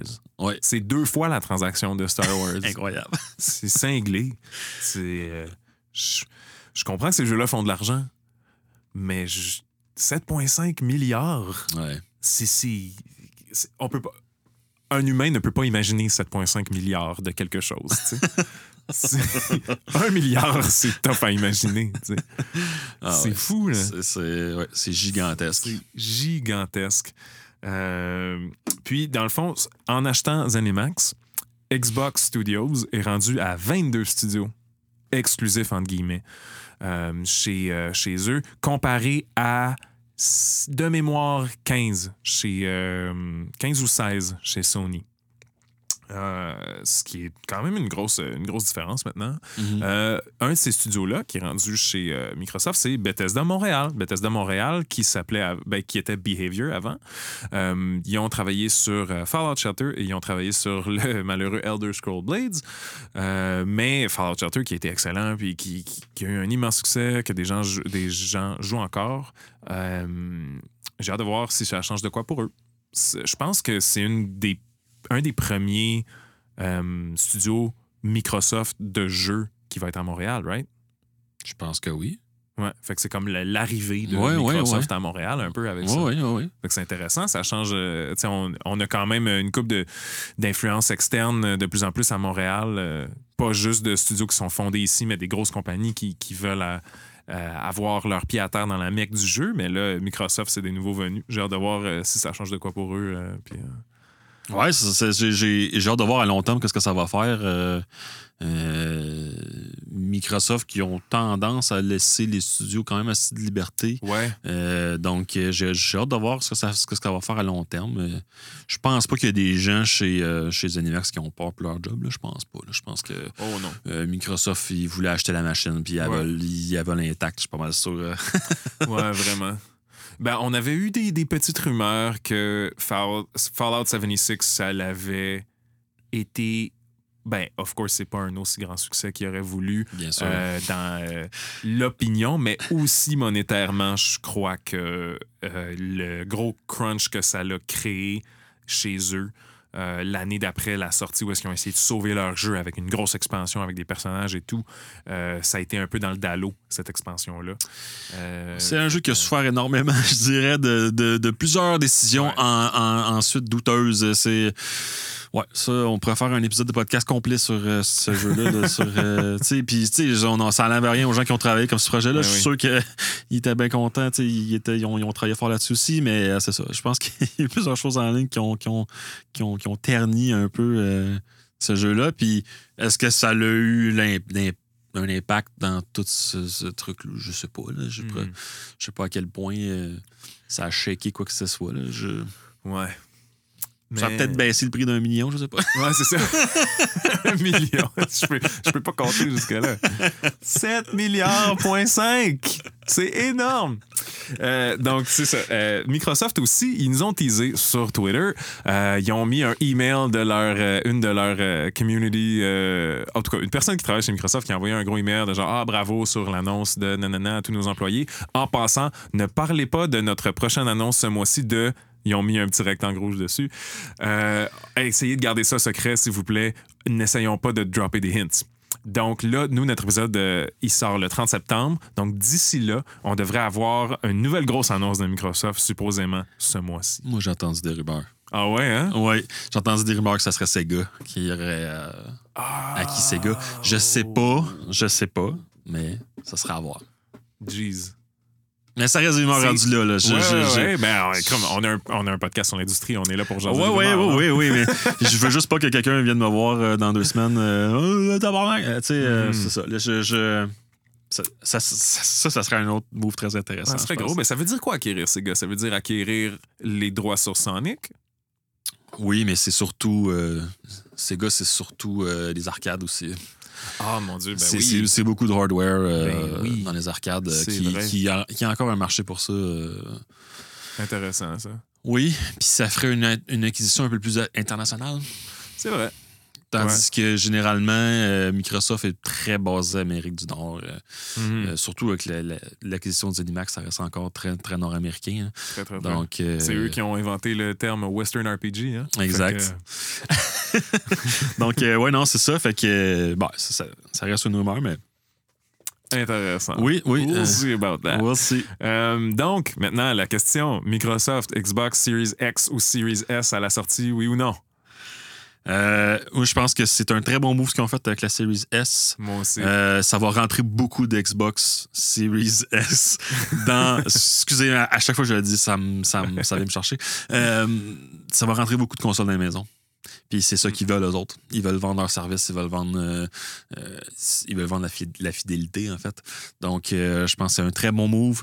Ils, ont, ils ont perdu la, la- la dernière génération, pas, pas énormément, c'était pas, pas 80-20, mais ça reste que ils, veulent, ils veulent gagner de la part de marché. Mhm. Puis ça, c'est une excellente façon de le faire. Ouais. Parce que c'est beaucoup moins cher quand même. Oui, c'est beaucoup moins cher. Ben, on en a jasé le dernier épisode, mais c'est Ouais. 2,99 US. euh, tu finis à payer 380 pour une nouvelle console euh, canadienne. Ça vaut la peine. Exact. C'est- un très bon deal, surtout Ouais. si tu prends le, le Game Pass après ça, tu as accès à plein de jeux. Puis, sais, c'est. C'est pas juste avoir accès à plein de jeux, c'est avoir accès aussi à xCloud. Donc, pour les Ouais. gens qui aimaient Stadia, ben là, tu t'achètes une Series S, une nouvelle console, tu as un service qui est pareil pour tous les jeux qui sont sur le Game Pass, qui sont pas juste des jeux de Microsoft maintenant. Tu vas avoir tous les jeux de euh, Bethesda là-dessus. Tu vas as maintenant EA Play qui vient avec en plus. Euh, c'est une offre monumentale pour quelque chose qui coûte 8$ piastres par mois. Là. Ah, c'est. c'est- En canadien, c'est- je pense que c'est 12, mais c'est- fou. Là. Ça me fait un peu penser à ce que Microsoft a fait à la sortie de Windows 10 en voulant dire on vous le donne. Mhm. Vas-y. Euh, une fois que tu es dans l'écosystème, par exemple, là, là tu es ouvert à tout, euh, tout, euh, l'environnement puis les services que, que Microsoft est là. Ça va être Xbox qui vont offrir. Donc, je pense que c'est- une autre, une autre stratégie. Encore une fois, comme j'avais dit, la, la- je je sais pas si j'en ai parlé au, au- au dernier podcast, c'est de plus en plus clair que Microsoft et Sony ont des marchés différents maintenant. Mhm. Même s'il y a quand même des lignes euh, floues entre les deux. je- Oui, mais en même temps, ils viennent d'acheter Bethesda. right? La, la compagnie qui disait Ah, les exclusifs, euh, ça, ça veut rien dire, on s'en Ouais. fout. Quand il y, a- quand il y avait le petit bout du bâton, ben là, maintenant qu'ils peuvent acheter une grosse compagnie qui va leur donner plein d'exclusifs, ah oui, ça compte vraiment, c'est vraiment important, les exclusivités. tout, tout- tout comme Sony qui avait dit Ah, les générations, c'est vraiment, vraiment important. Euh, c'est pour nous, euh, tu sais, il faut que PlayStation 5, ça soit PlayStation 5, PlayStation 4, c'est PlayStation 4. Maintenant, il y a juste un jeu qui est seulement PlayStation 5, puis toutes les autres sont aussi PlayStation Ouais. 4. tu sais. D'où ce que je disais plus tôt que n'importe qu'est-ce qu'ils vont dire cette année, ça veut absolument rien dire. On jase. C'est c'est une bonne période pour être sceptique. Ouais, ouais, très. Euh, ouais, puis pour moi, la précommande, Series X, c'est non. Series S, c'est oui. Ouais. Je suis passé très proche de le faire pour vrai, mais euh, je suis quand même encore vendu Sony, malheureusement, donc je ne l'ai pas fait. Euh, mais comme tu as dit, Series S, c'est tellement un bon deal. C'est, ça fait longtemps qu'on a vu un bon deal comme ça de console. Ça. Ouais, t'as, tout dit. J'ai, rien à rajouter finalement. Mais tu sais, je pense que pour ceux qui ont les moyens, là, tu sais, comme tu te pognes euh, la, la PS5 digitale puis la, la Xbox Series S avec la Game Pass, puis t'as la, de la valeur, t'as tout. Ouais. T'as t'as tout ce qu'il te faut, puis euh, bon, OK, tu pourras pas, tu pourras pas, partager, euh, tu pourras pas partager de jeu avec personne, mais euh, euh, tu vas en avoir pour ton argent en tabarouette euh, dans, euh, dans ton Mhm. salon. Parce que c'est ça, on s'entend. Pour Game Pass, quand ils annoncent que euh, Halo Infinite va venir sur Game Pass, j'imagine pas d'autres jeux de Xbox qui ne seront plus là, sur- comme qui vont pas être sur. Game Pass qui vont seulement être en CD. Fait que d'où euh, le truc que genre oui, je comprends que Xbox Series X c'est comme la, la console la plus puissante, puis euh, ben moi je suis pas prêt à faire le switch à 4K de ma TV. Je suis Ouais. pas prêt à tu sais 60 FPS peut-être là, comme mais euh, 4K, Mais- c'est, tu, tu jumps de prix beaucoup. tu sais, en- Ouais, la seule affaire en fait, que je trouve dangereux avec la Xbox Series S, c'est que euh, Microsoft s'ouvre potentiellement à des problèmes de support down the road. Parce que non seulement euh, là, il faut que les développeurs euh, soient conscients que quand ils développent un jeu pour la nouvelle Xbox, ben, ils savent qu'il y a une Series S qui est moins performante. Fait que. Ouais, ouais, ouais. Euh, Puis sûrement que dans les, les, les requirements de compliance de, de Microsoft, ben, ils veulent que ça marche les deux parce que Mhm. sinon ça invalide leur console un peu. Puis non seulement la performance, mais la mémoire aussi, si je ne me trompe pas. Il y a 512 gigs sur la Series S. C'est rien, hein, 512 gigs. Le, le dernier euh, code qui est sorti a maintenant, je, je pense que c'est rendu à 120 gigs. Euh, Cyberpunk qui va sortir, c'est 70. Fait que c'est quoi, tu vas avoir. euh, tu sais, c'est une console digitale à 100%. Là. Je comprends que tu peux streamer tes jeux sur euh, euh, xCloud, mais tu, vas avoir ces jeux sur, ta console? Exact. C'est c'est, euh, c'est ça. Ouais, ouais. euh, ouais, fait que euh, faut, faut, faut, faut. Fait que c'est ça. Fait que, tu sais, je trouve que pour start out la console war de 2020, euh, je trouve que c'est un excellent move. Par contre, c'est ça. J'ai hâte de voir later down the road euh, que, bon, euh, maman, elle a acheté une, une Series S parce que c'était- moins cher puis il y a beaucoup de valeur dedans. Mais plus tard, ben là, Junior se plaint que ces jeux, ils sont slow puis ça marche mal. Puis, tu sais, je sais pas. Ouais. C'est ça que j'ai hâte de voir. Est-ce que, les con- est-ce que les studios de jeux euh, vont être contents pour développer pour Xbox à cause de ça? Mhm. Euh, ça se peut que ça soit chiant. là. Puis, euh, parce qu'une news qu'on a eue aussi sur la Series S que j'ai oublié, c'est que on sait maintenant que les jeux qui ont été upscalés pour fonctionner sur le Xbox One X, le- là, c'est ça, je vais me tromper à quelque part. Donc, les jeux qui ont été upgradés pour du Xbox One au Xbox One X pour être plus performants, c'est pas ces versions-là que tu vas jouer sur la Series S, c'est ces versions-là que tu vas jouer sur la Series X, mais Hmm. tu vas jouer les versions de Xbox One S sur la Xbox Series S. Donc, la Xbox One X est plus performante que la Xbox Series S, mais avec le temps, l'écart de prix va être vraiment moindre, right? Quelqu'un qui te revend une Xbox One X, ça va quasiment valoir plus la peine que d'avoir une Series S. Écoute, je tiens à te féliciter de, de- d'avoir passé à travers tout ça sans te Yes. tromper une seule fois de terme. Euh, écoute, euh, je te voyais aller, j'étais comme, oh, oh, il va s'enfarger, non, pas, pas en tout, euh, merveilleux. Euh, oui, effectivement, c'est bizarre. C'est, c'est, Ouais. Écoute, c'est comme je te dis, je trouve que c'est un bon move, mais je trouve que ça, ça ouvre la porte à beaucoup de vos trucs weird puis de, de, de, de confusion, euh, comme qu'on a vu arriver. ma, euh, ma question que je voulais poser pour clore le, le International News, c'était euh, donc pour la sortie PlayStation 5 ou Xbox Series. J'ai l'impression qu'on y a un peu répondu, mais pour toi, ça serait quoi à la sortie? À la sortie, la, euh, à la console war, tu parles, c'est Oui, c'est ça. Pour toi, est-ce que ça serait Xbox Series S ou X? Ou ben t'as dit que t'étais plus Series S? Oui, pour la valeur. Ouais. Ou PlayStation 5. Moi, je pense qu'à la sortie. hmm, c'est anyone's guess, mais je je suis pas mal sûr que PS5, encore une fois, parce qu'ils ont un marché un peu plus, un peu plus international, euh, Mhm. vont, vont, vont pogner la majorité, je pense encore. Mais je pense que euh, X- la stratégie d'Xbox, c'est de mettre le plus de consoles dans la maison, vendre le plus de Ouais. services ensuite. Euh, c'est, ça semble être leur stratégie qui s'en vient. Donc, euh, j'ai hâte de voir down the road, c'est vraiment plus. Mhm. là. Mais je pense que initialement, je pense qu'encore une fois, euh, Sony risque de pogner la palme. Ouais. Moi aussi, même avis. Euh, puis c'est ça, pour faire une petite euh, parenthèse, euh, précommande, les précommandes de Xbox Series S et X sont déjà passées. Of course, la première ronde, ça a déjà été vendu. Drôlement, il y avait vraiment pas beaucoup de Xbox de disponibles Ouais. dans les magasins. Euh, les EB Games montraient leurs chiffres, puis c'était comme 6 Series X puis 2 Series S par magasin. C'est vraiment pas beaucoup. Mais, of course, on s'entend, la Series S, c'est une console un peu plus pour tout le monde. Euh, c'est sûr qu'il va en avoir à la sortie. Microsoft l'ont déjà dit qu'à la sortie, ils ne voulaient pas tout passer en précommande, ils voulaient aussi ouvrir euh, la place à acheter des consoles à la sortie. Donc, c'est le 10 novembre. Euh, si vous voulez vous procurer une Series S ou une Series X, vous allez sûrement avoir de la chance. On a eu des reports d'AB Games, justement, que ça l'a pris, un, même s'il n'y avait pas beaucoup de consoles, ça l'a pris un moment avant de trouver des gens pour les précommander. Ah ouais. Ouais, ouais, euh, des photos assez tristes de la comparaison entre les précommandes de PlayStation 5 et euh, les précommandes de Xbox Series, euh, des files de gens à PlayStation et Mhm. des nobody showing up au Xbox Series. Mais bon, euh, online, on s'entend, ça s'est tout vendu. Il y a le COVID à blâmer pour ça Bien aussi. sûr. Euh, mais c'est ça, donc manquez pas ça. euh, le 10 novembre. Et malheureusement, PlayStation, on n'a aucune news parce que Sony sont de même. Mais euh, si je peux vous donner un drôle de conseil inside baseball, encore c'est ma nouvelle expression, j'aime ça dire Ouais, inside, inside baseball. baseball. J'écoute zéro sport, mais je trouve ça vraiment drôle de inside baseball et ça. Sur Twitter, on a déjà dit si vous voulez suivre euh, Jeff Keighley, si vous voulez suivre Sony Canada, faites attention de ne pas suivre Sony US parce que c'est deux. euh, PlayStation, excusez. PlayStation euh, Canada, PlayStation euh, US, c'est pas les mêmes distributions.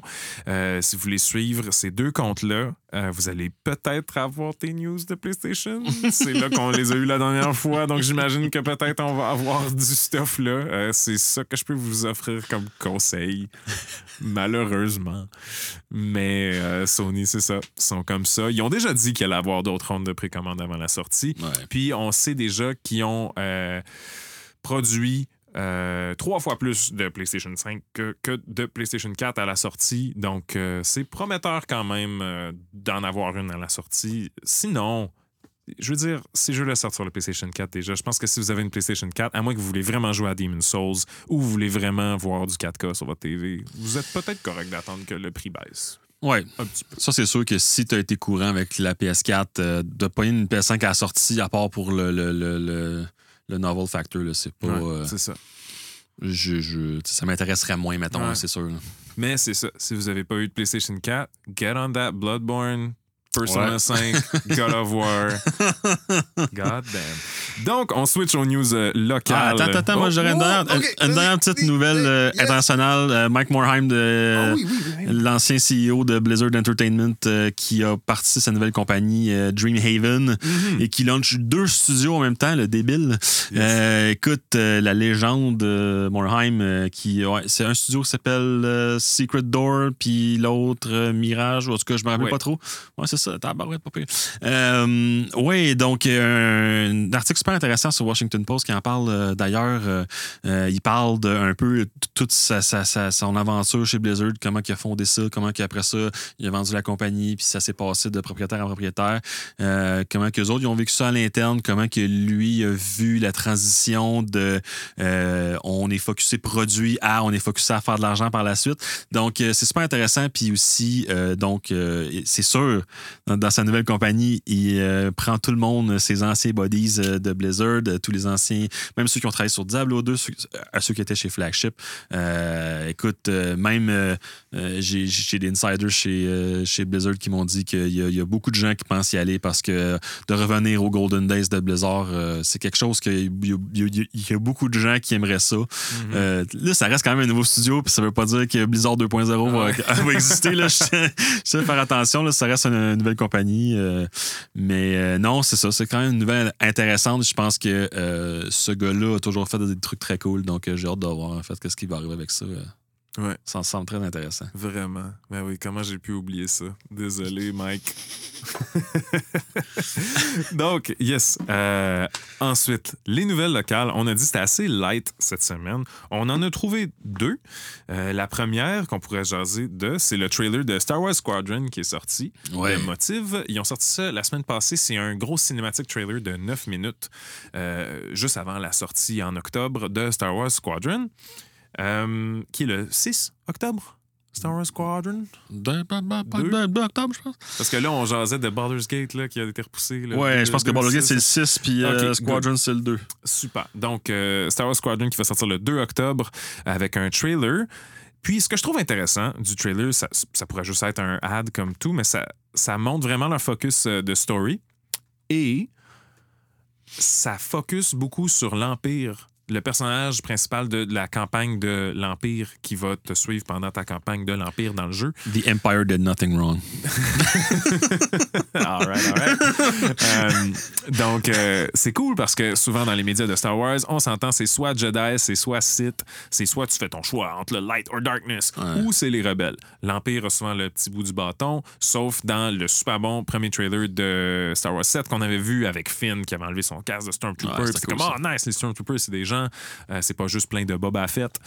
Euh, fait que c'est ça, je, je- je trouve ça super cool, allez le voir, puis euh, c'est toujours le fun d'être dans l'univers de Star Wars, puis ce trailer-là does not disappoint. Donc, c'est ça. C'est Cool. J'ai tellement hâte ça sorte, man. Moi, je suis prêt. Je suis Ouais. prêt. Moi, puis mes buddies de la job, on est prêts. Là. Jay, man, tu vas-tu nous joindre? Je sais. Squadrons? Je sais sais pas. Je sais pas, il y a Hades qui vient de sortir. Ah, de jouer à. Hades. Euh, le 7 novembre arrive, puis j'ai le goût de me reclaquer toutes les Mass Effect aussi. Là, je sais pas. Mais euh, peut-être, peut-être. Aussi, Ah, parce que Trop de jeux passés de temps. C'est ça. Il, il est pas cher non plus, Star Wars Squadron, right? Il est 40. Ben, Canadien 60, là, Ouais, c'est ça, exact. Hmm. On va voir. Hmm. On va voir. Ah ouais. vous, êtes, vous êtes sur PC? Ou Ben, moi, euh, oui, là. Je, je- oui. Ah ben là, je peux pas d'abord. Ah, c'est pas cross-platform? je sais pas. Peut-être c'est cross-platform. J'espère. Faudrait checker. Donc, autre nouvelle locale, on a jasé de Reflector Studio dernièrement qui avait annoncé leur jeu Unknown 9 au Gamescom. Reflector a été acheté par Bandai Namco, Oui. ce qui est un achat euh, spécial parce que Re- Reflector, ils n'ont pas sorti leur jeu encore. Donc, c'est un achat juste basé sur qu'est-ce qu'ils ont pu leur montrer derrière des portes closes et pas avec un retour de public devant euh, qu'est-ce qu'ils offraient. Euh, Puis, qu'est-ce que je trouve intéressant de ce deal-là, c'est que ah, Bandai Namco était pas encore à Montréal. Puis maintenant, ça fait la rentrée de la grosse compagnie Bandai Namco à Montréal. Oui. Hmm. Intéressant. C'est intéressant pour l'écosystème à Montréal qui est euh, des fois très, très western ou. euh, c'est ça. Ça fait une compagnie. On a juste Square ici qui, qui vient de. de plus du Eastern World. Puis, Ouais. ben, Ubisoft, euh, oui. là. Mais euh, c'est ça. Bandai Namco, ça va être une compagnie intéressante à avoir, je pense. Ouais, puis tu sais, je, pense que ça démontre qu'à l'interne, chez Reflector, ça se passe très bien, qu'il y a une bonne réussite aussi, parce que t'achètes pas un studio comme ça pour le fun. tu sais, je pense qu'il y a une bonne marque de confiance de ce côté-là. Fait que c'est intéressant. Mhm. C'est. c'est, euh, euh, je sais pas si les gars à l'interne chez Reflector sont bien contents, sûrement.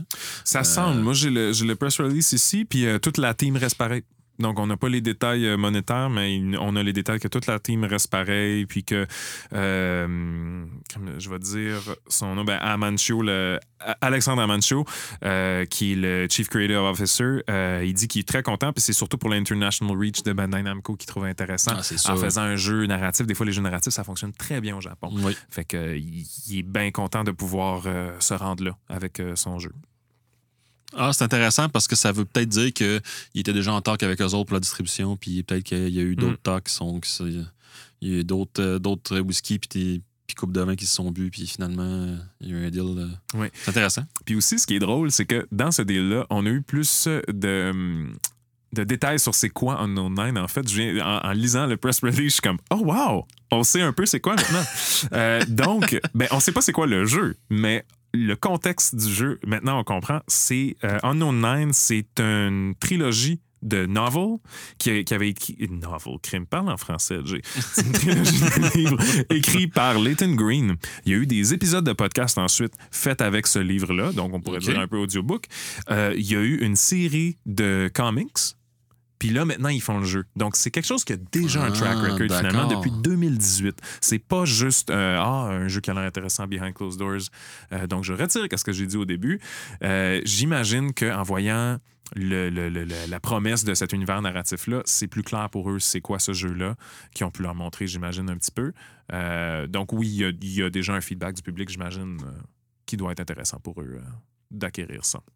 Hmm, Donc, euh, si vous voulez aller voir c'est quoi, il y a des épisodes de podcast. Vous pouvez tout de suite.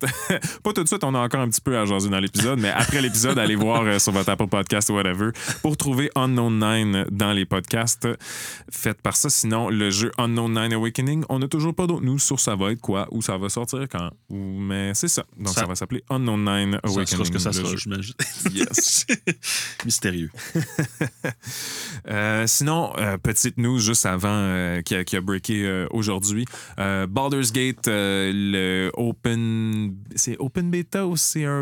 Early Access Early. Access. Early Access euh, a été euh, déplacé d'une semaine, donc euh, pas le 30 septembre. Si vous avez pris congé, je suis désolé. Euh, ça va être le 6 octobre à la place, euh, juste après Star Wars Squadron. Donc vous allez pouvoir être dans l'espace et aussi euh, dans un monde fantastique euh, dans les mêmes jours Ma- magique. magique. Donc, ça ferait le tour de nos news, je pense. Hein? Oui. Right? Cool. Oui. Fait que toi, t'as joué à quoi cette semaine? Euh, J'ai presque fini mon playthrough de Baldur's Gate 1. Euh, je suis rendu à juste avant Saravoc. Je suis dans Baldur's Gate puis euh, je fais plein de side quests. J'ai hâte de me rendre aux deux. Première fois de ma vie que je fais un, un Evil Party. Euh, J'ai toujours un peu de misère parce que je suis trop, je suis trop good puis je veux faire plein de side quests puis je veux aider tout le monde. Mais euh, là, euh, ouais, je, je me suis pris la peine puis c'est fou comment que les personnages de Baldur's Gate sont meilleurs dans un Evil Party. Je dis ça de même.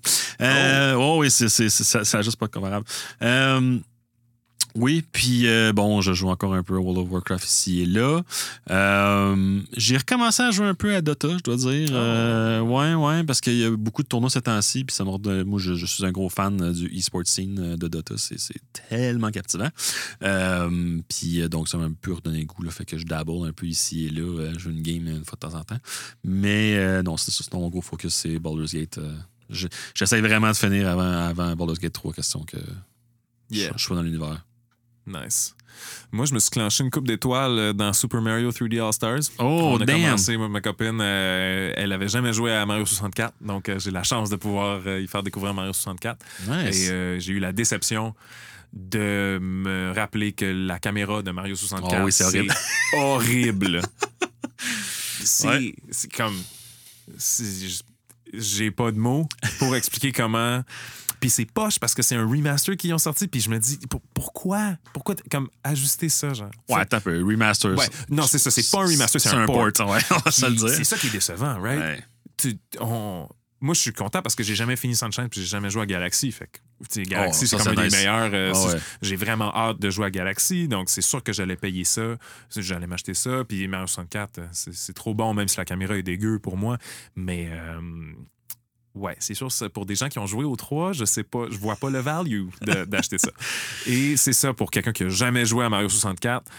euh, c'est peut-être un c'est peut-être controversé, peut-être un trop gros hot take, mais je pense qu'on est rendu à l'année que ce jeu-là commence à mal vieillir. Ah ouais? Ça, Ouais. ça- Je pense. Le- les contrôles sont A1. Le, le, le beat du jeu est encore A1. Euh, c'est toujours. Pour quelqu'un qui connaît ce jeu-là, c'est joy to play euh, n'importe quand. Mais quelqu'un qui connaît pas ça, quelqu'un qui a jamais joué à Mario 64, euh, c'est peut-être un peu tough. C'est peut-être un peu euh, unforgiving. Puis parce que on a beaucoup de platformers aujourd'hui qui sont très tough, mais qui semblent pas te punir pour essayer des choses. Ouais. Mario 64 te punit vraiment pour essayer des choses. Puis de plus en plus que tu avances dans les levels, de plus en plus qu'ils sont gros, puis de plus en plus que euh, te faire kick-out d'un tableau, c'est gossant. Ouais, c'est ouais. vraiment gossant. Quand il y a des tableaux avec des tableaux à l'intérieur, comme le tableau du désert avec la pyramide, euh, si tu meurs dans la pyramide, tu recommences à l'extérieur de la pyramide, fait qu'il faut que tu te rendes. En tout cas, je trouve qu'il y aurait eu besoin d'un petit peu d'actualité pour euh, faire tomber en amour des gens qui ont jamais joué à Mario 64 avec. C'est un peu mon hot take là-dessus, mais ça reste encore bon. La, la musique est débile, hein, puis euh, c'est cool, sauf la caméra. Il aurait dû faire ce qu'ils ont fait avec euh, Link to the Past, là, quand ils ont fait Link Between Ouais, Worlds. ouais. Ouais. Vraiment, là. Mettre un peu plus d'amour dedans. Vraiment. Mais tu sais, ça, des fois, c'est aussi des limitations techniques. Peut-être qu'il n'y a pas le code source. Peut-être qu'il y a peut-être bien des raisons là, qui font qu'ils n'ont pas mis plus de temps dedans. Peut-être qu'ils se sont dit aussi. 64. Peut-être qu'ils se sont dit aussi, garde, on va juste slapper ça sur la Switch, ça va marcher. C'est sais, ça qu'ils se ça- sont dit. On le sait que c'est ça qu'ils se sont dit. Il n'y a aucun effort de mis dans cette collection-là. Puis, mais c'est ça. ça. Ça, ça reste quand même le fun. Mais ce trio de jeux-là vaut la peine juste pour Mario comme Galaxy. Pour moi, Ouais. pour moi, c'est mon meilleur Mario.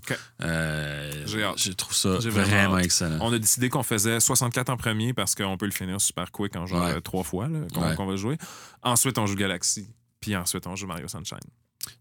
Sunshine, c'est mon moins. mais- C'est ton moins préféré. Ah, ouais, c'était, pas, ben, t'es dans la majorité. Ouais. Euh, moi, j'ai beaucoup de, de- de souvenirs de mon, euh, mon meilleur ami quand j'avais 10 ans qui avait une GameCube qui habitait juste en haut de Ah, chez nous. nice. Fait qu'on allait tout le temps jouer à Tears of Symphonia, puis Mario Sunshine, puis Super Smash Melee. Oh, yeah. Euh, fait que c'est ça. Puis il y a un jeu qui s'appelait Virtua Quest.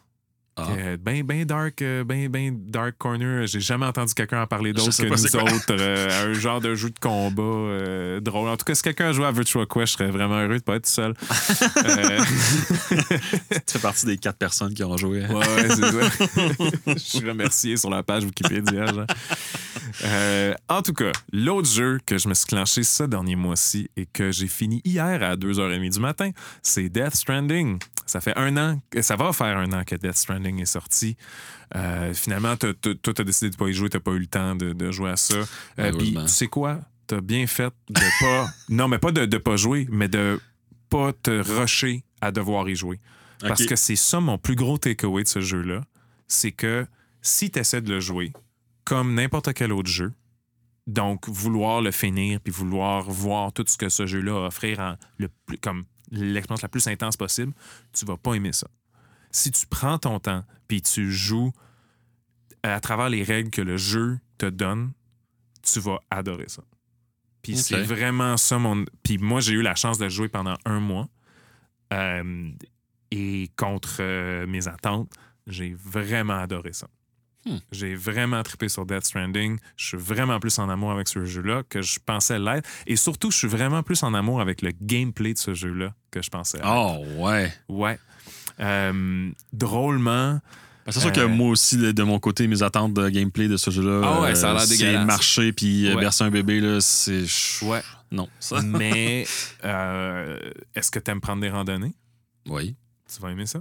C'est aussi simple que ça. C'est c'est comme. euh, le jeu est assez intelligent. Il te donne assez d'outils pour pouvoir passer à travers tous ces systèmes-là qui semblent au départ être vraiment oppressants, comme le monde, qui est très collé avec le monde de, de Death Stranding qui a l'air super oppressant. Mais il te donne tellement d'outils pour passer à travers que finalement, à la fin, c'est plaisant. C'est pas c'est pas gossant de, de devoir euh, ajuster ta balance, devoir remarcher un chemin que tu as fait, euh, devoir euh, te rendre euh, à l'autre bout de l'Amérique, littéralement, en une shot. Euh, c'est vraiment plaisant parce que tu as assez d'outils pour passer au travers, puis le pace auquel le jeu te donne ces choses-là, il est A1 chaque mission, chaque petite connexion que tu fais avec des gens que tu vas euh, porter des, colis, Euh, je, viens de me rendre compte que j'ai pas expliqué c'était quoi Death Stranding pour ceux qui connaissent pas ça, puis ça a l'air vraiment weird, mais je vais le faire juste après ça. Euh, chaque petite connexion que tu fais te donne des nouveaux outils pour rendre l'expérience moins oppressante. Puis comparer, puis je trouve que c'est une super belle comparaison avec Hellblade, parce que Hellblade, le jeu est oppressant puis veut euh, que tu sentes ce feeling-là Mhm. parce que c'est collé à ce que le personnage principal vit, Ouais.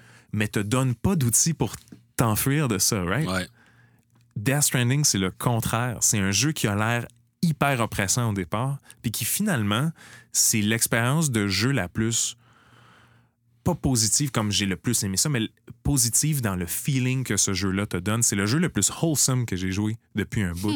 C'est su- tout est positif dans ce jeu-là. Il y a comme c'est des histoires tristes, mais c'est des les conclusions que ce jeu-là en tire, c'est toujours positif. Donc, Death Stranding, pour ceux qui ne connaissent pas, c'est euh, le, le jeu que Hideo Kojima a sorti, son premier jeu depuis qu'il est plus avec Konami. Euh, et pour faire un pitch vite, c'est un jeu avec un star-studded cast où est-ce qu'on retrouve Norman Reedus dans le personnage principal de Sam Porter Bridges, euh, Mads Mikkelsen dans le méchant Cliff, on a Léa Seydoux qui joue euh, Fragile, on a, euh, je vais le dire, Guillermo del Toro qui fait pas la voix mais qui est le un des personnages qui s'appelle Deadman. T'as des personnages qui ont des drôles de noms comme Die Hard Man. Puis c'est un jeu où est-ce que le scénario ben là, t'as- là, là, t'as pas joué. Fait que là, je peux comme tu spoiler, je peux pas spoiler. Tu veux, tu veux Vas-y, tu veux pas jouer un moment donné?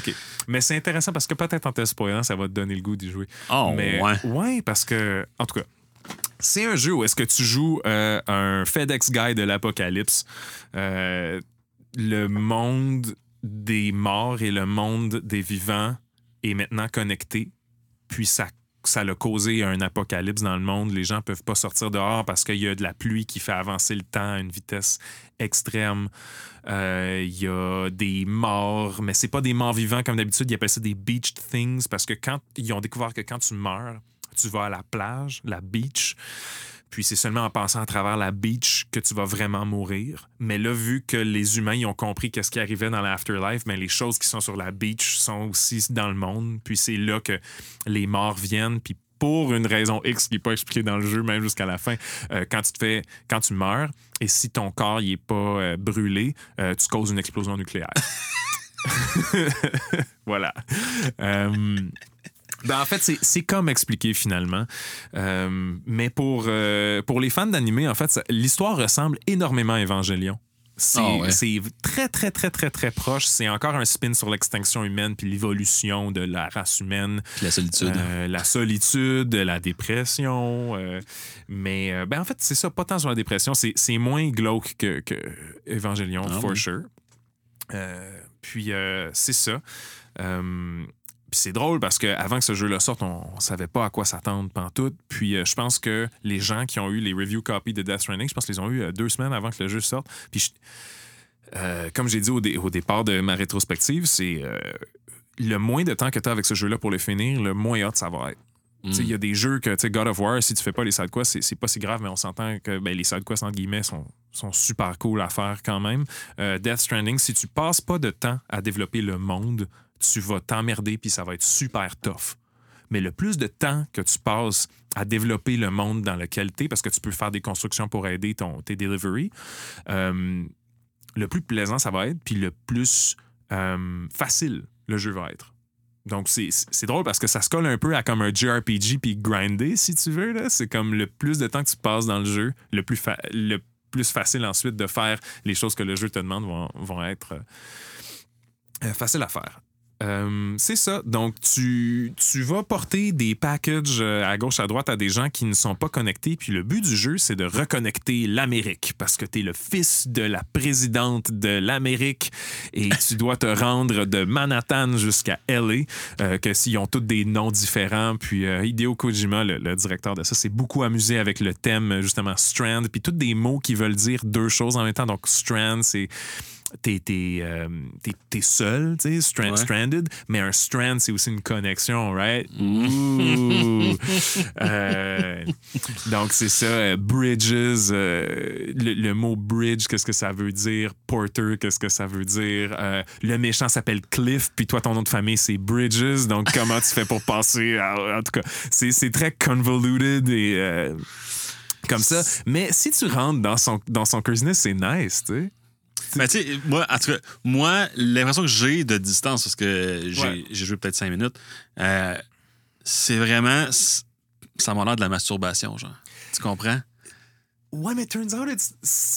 Je suis pas d'accord. Mais écoute, j'ai ouais, pas ouais. joué, fait que je peux, je peux, je peux pas, tu sais, mes, mes impressions s'arrêtent là.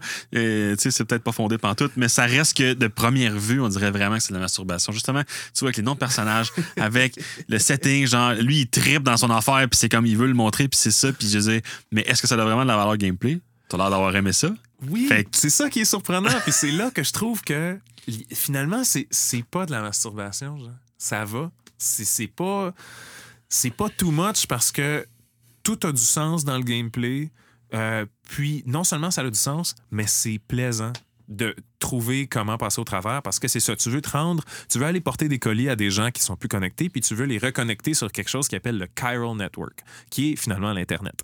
L'Internet, dans ce monde-là, te permet de créer des structures dans le monde, dans l'Amérique, qui est super désolé, sauf des villes puis des gens qui sont euh, seuls dans leur bunker. Tu rentres jamais dans des villes, en fait, dans le jeu-là. Tu, t'es tu restes juste à l'extérieur ou quand tu es dans des villes, c'est des villes qui sont détruites par le Death Stranding, qui est l'événement qui a comme tout lancé la patente de ah, les morts sont là, puis on sait pas comment dealer avec ça. Euh, donc, euh, quand tu reconnectes des gens, tu reconnectes des zones à l'Internet, le Chiral Network, ça te permet de créer des, des structures, mais ça te permet aussi de voir les structures que d'autres joueurs qui sont sur ton serveur caché, là, que tu sais pas que ça, ça se passe. Tu- ça te permet de voir qu'est-ce qu'eux, ils ont construit, les items qu'ils ont laissés à terre et des choses qu'eux, ils ont besoin de deliver à quelque part d'autre. Euh, un jeu qui semble super solitaire au départ, puis qui est un one-player experience, finalement retrouve à être le jeu où est-ce que j'ai le plus joué avec d'autres gens. Sans. euh, tu sais, comme, mettons.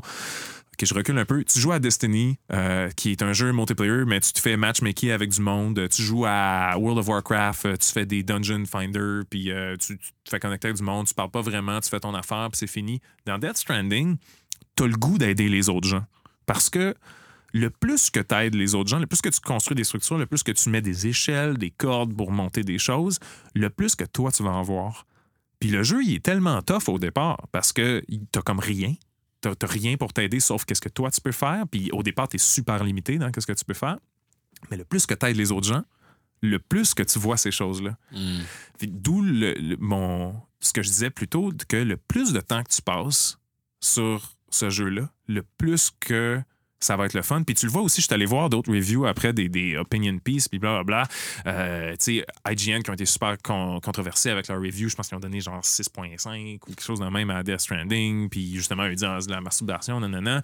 Ils ont sorti ensuite, ils ont, quand ils ont fait ce review-là, ils n'avaient même pas fini le jeu, les maudits. Puis là, ils ont fini le jeu, puis ils ont sorti un article pour dire Death Stranding finally gets good when you finish it. tu sais? Anyway, c'est- vraiment mon point, c'est que je, je- euh, c'est c'est le fun de passer du temps dans ce monde-là, puis le plus de temps que tu as, il y, a- il y a une route que tu peux recréer. C'est la chose la, la plus tough à reconstruire dans ce jeu-là. C'est la route qui passe, de, de- je pense au State, c'est la I7, là, la, la grosse, euh, la- l'autoroute qui fait OK. bord en bord des States. Tu peux la reconstruire. Puis c'est la seule façon que tes véhicules, tu peux avoir des espèces de motos full cool, là, puis des, des chars qui protègent tes, tes colis que tu délivres. Euh, c'est la seule façon qu'ils peuvent rouler sur quelque chose de stable puis pas s'endommager, c'est d'avoir cette route-là. C'est la chose la plus longue à reconstruire. Mais le plus que tu la reconstruis, le plus que d'autres joueurs rentrent sur ton serveur, le plus qu'il la reconstruit, le plus que tu vas avoir la facilité après à te rendre d'une place à l'autre. Euh, que dans le fond, Ouais. si c'est que vu que le monde est oppressif, tu, tu- chaque amélioration, dans le fond, feel significative, si je Ouais, comprends bien. Vraiment. Puis pas juste les tiennes, celles des autres gens Ouais, aussi. ouais. Parce qu'à un moment donné, C'est t'es pour sur ça le top d'une monde. y, a un- il y a un côté social aussi, c'est que tu veux connecter avec les gens pour C'est aider. ça. Puis tu donnes, tu il y a un système de likes aussi, là, comme tout ce qu'il y a dans le monde, tu peux donner des likes, des, des petits thumbs up. Puis ces likes-là, c'est ça qui monte tes stats qui vont t'aider à avoir plus de cargo sur toi puis tes trucs. Fait que le plus que t'aides d'autres gens, le plus que tu reçois des likes, le plus que tu as de possibilités euh, d'endurance, de construction, de whatever. tu. Puis le plus que tu reconnectes des NPC, qui sont les, les gens dans leur bunker, ces NPC-là, tu as un, euh, un gauge social avec eux, si tu veux, le plus que tu fais de delivery pour eux, le plus qu'ils t'aiment, mais c'est eux qui upgrade ton gear. C'est eux qui donnent de- des options de meilleur gear à avoir. Fait puis il y a beaucoup d'NPC, il y a genre un- une soixantaine de personnes que tu peux reconnecter puis faire des missions pour eux puis tout. Euh, donc, euh, il y a bien, bien, bien, bien en masse du, stuff de, post-game si tu veux euh, continuer. Euh, mon Dieu, je, je me perds un peu dans ce que je parle de ce jeu-là, puis je comprends que ça peut être un peu pas clair, mais c'est, c'est- je viens juste de le finir, puis ça l'offre beaucoup. Tu me diras, Kelly, là, c'est genre, OK, you're not making any sense. You're going full Kojima, là. Ben, ben, en fait, je t'entends en parler, puis c'est vraiment bizarre le la comparaison que je vais faire. Ça Ouais. me fait beaucoup penser à World of Warcraft classique dans l'expérience de t'es un, t'es un petit aventurier, puis c'est tellement difficile. Écoute, euh, les monstres peuvent te tuer si tu fais pas attention. Euh, C'est pas, euh, t'es pas un dieu, puis t'as t'as pas de facilité, puis ça te, ça te pousse à euh, chercher les autres joueurs, puis à former des groupes pour parce que c'est vraiment difficile. Puis tu sais, euh, donc c'est drôle parce que ça m'a fait penser à ça quand tu parles Mhm. justement que le monde est oppressif, mais que plus que tu aides les autres, plus qu'ils t'aident. Donc, aspect très social au Ouais. jeu. Euh, bon. Là, après ça, le concept de genre, ah, c'est un jeu solitaire, mais tu sais, la, transformation sociale à, à travers tout ça, faudrait, faudrait que je le joue pour voir à quel Ouais, point que pour je trouve ça catcher. cool. C'est tough, Ouais. tough à catcher en expliquant, puis c'est pour ça que je m'attendais à pas aimer ça. Je- parce que c'est, c'est- c'est comme pas explicable, mais je pense que la, hmm, la meilleure façon que je peux expliquer l'expérience de Death Stranding, puis après ça, je- comme c'est notre plus long épisode à date en passant, là, fait que je veux juste me, me clencher mon, mon- mon petit truc de Death Stranding, puis on va être good après. Mais euh, la meilleure façon que je peux expliquer, c'est que l'avant-dernière mission du jeu, c'est que là, tu viens de, de faire un bout à l'autre de l'Amérique, tu t'es rendu jusqu'à l'autre bord, là, tu as découvert que l'histoire, ça part de l'extinction de la race humaine, nanana. Ben, ta mission, c'est de refaire tout ton chemin à l'envers d'une shot. OK. Fait que qu'est-ce qui est cool, c'est que tout ce que tu as fait pendant le jeu, jusque-là, c'est là. Tout ce que les autres joueurs y ont fait pour toi, c'est là. Puis, le- ils disent, ah, il y a des problèmes avec euh, le, le truc, euh, l'Internet-ish. là. Euh, il fonctionne pas bien. Tu peux juste te fier à ce que tu as fait avant puis qu'est-ce que les autres joueurs y ont fait pour toi. Mm. Puis c'est cette mission-là, tu, tu pars du pire bout, tu pars du bout le plus tough, puis tu te rends au bout le plus facile. Fait qu'au départ, c'est super difficile parce que tu n'as pas accès à tout ce que tu as accès d'habitude, sauf ce que tu as déjà fait pour toi. Tu montes des montagnes avec les ressources limitées que tu as, puis tu tombes finalement sur quelqu'un qui a laissé une moto à la bonne place. puis c'est comme c'est fou, là, tu sais. C'est que tu vois comme toute l'histoire de ce gars-là qui s'est rendu là. Tu t'imagines, il a laissé sa moto là parce qu'il s'est dit, il y a quelqu'un qui va monter ça, puis qui va avoir besoin de ça quand il va être rendu là. Puis c'est ces moments-là qui font vraiment. qui, qui font le, le- le- côté hot de- du gameplay de Death Stranding. Puis euh, que finalement, quand tu as assez de, de- de possibilités pour passer au travers de qu'est-ce qui est tough de ce jeu-là, c'est juste un jeu positif. Toutes les NPC, quand tu, fais des jobs pour eux, ils disent merci, c'est vraiment hâte que tu aies fait ça. Toutes les, toutes les, les autres personnages t'encouragent tout le long du jeu. Euh, tu reçois des likes pour des choses que tu as faites rétroactivement. C'est le jeu a l'air vraiment dark, mais finalement, c'est très, très bright comme jeu. Ça te remercie de le jouer, puis l'expérience humaine qui est au travers de ça est super positive. Le dernier point que je voulais dire sur Death Stranding, c'est que c'est débile comment ce jeu-là est sorti en novembre 2019, avant la pandémie, mais c'est le jeu qui parle le plus de la pandémie que j'ai joué. Puis c'est Hmm. comme le jeu que la pandémie a comme besoin un peu, là, si on veut penser à ce qu'on est en train de vivre en ce moment avec le COVID. Euh, surtout qu'est-ce qu'on a vécu dans les derniers mois, tout seul chez eux, euh, on peut pas vraiment se connecter, on, fait, on se fait juste venir du Amazon, puis du Uber Eats, puis nanana. Euh, Death Stranding, l'histoire de Death Stranding, c'est direct ça. C'est Mm. pile qu'est-ce qui s'est passé. C'est vraiment flyé parce que c'est un jeu non seulement qui parle de qu'est-ce qu'on a vécu, mais qui est très positif par rapport au outcome de qu'est-ce qu'on vit. Puis que la conclusion euh, philo-ish euh, que Kojima en tire, c'est que oui, on, c'est très high, high concept, là, mais qu'on on est un peu sur du temps emprunté, là, la race humaine, avec tout ce qu'on fait, euh, comment nos, nos hauts placés gèrent les crises, comment euh, on s'en fout de où est-ce qu'on vit, puis que seulement notre d'expérience de qu'est-ce qu'on vit sur le moment présent nous importe, puis Ouais. pas le bigger picture. Que même si on, on est cette race-là, puis on est ce genre de, personnes-là, euh, ça vaut la peine quand même. Tout ça vaut la peine. On, existe, puis on est là dans ce moment-là. Puis même si euh, des fois, on peut penser à des moments que c'est pointless, puis que, oh fuck, porter mon masque, je vais tomber malade anyways. Ben, ça vaut la peine quand même de le faire pour d'autres gens, parce que tout ce que tu fais, ça a de l'impact sur les autres. Toutes les décisions que tu prends, toutes les échelles que tu mets euh, pour monter des montagnes, toutes les, euh, les mains que tu te laves au purel quand tu vas passer ton boss, ben, ça a l'impact sur les autres. Puis ce jeu-là a vu, venir ça d'avance d'une couple de mois. Puis ça a été vraiment flyé de jouer à ça post-pandémie. Puis euh, je conseille aux gens qui n'ont qui ont pas joué à Death Stranding d'essayer ça. Puis de, Faut pas que tu t'attendes à un jeu comme les autres. C'est vraiment pas. C'est vraiment. C'est comme un anti-jeu un peu des fois. Mais. Moi, tu vois, c'est c'est là que j'ai peur. Ouais. Tu sais, C'est là que je me dis, est-ce que je vais être capable de passer ces premières heures-là dans le jeu sans perdre patience? il y a un moment. ça, OK, cool. Conclusion Death Stranding. Il faut, faut que je me, je me pousse à arrêter. Là. Mais euh, un moment dans les premières heures du jeu euh, où est-ce que tu reviens de ton premier delivery. Tu retournes au euh, Capital Knot City, qui est la, la ville de départ. Puis la caméra se tire en arrière de Norman Reedus. Il y a une chanson d'un groupe qui s'appelle Low Low Roar qui commence à jouer, qui est super euh, comme euh, contemplative et tout. Puis tu as juste à marcher, puis tu repasses au travers de tes premières choses que tu as placées dans le monde, genre tes premières petites échelles. C'est rien de gros, il n'y a pas de route, rien. Tu fais juste marcher au travers. Mais il y a comme trois, quatre rivières que tu ne peux pas passer par-dessus, mais là, tu peux parce que tu as mis des échelles. Euh, puis la caméra se retient en arrière, tu vois toute la nature autour de toi, la toune, elle joue. Puis c'est juste un beau moment où est-ce que tu dis Ah ouais, je vais, je vais être capable de passer au travers de ça. Hmm. Il y a du beau là-dedans. Genre. Puis, en tout cas, ce moment-là, pour moi, c'est, je pense que c'est une heure et demie dans le jeu. là. Ça l'a cimenté que Ah ouais, je pense que je vais avoir du fun. Je pense que ça va être nice. Hmm.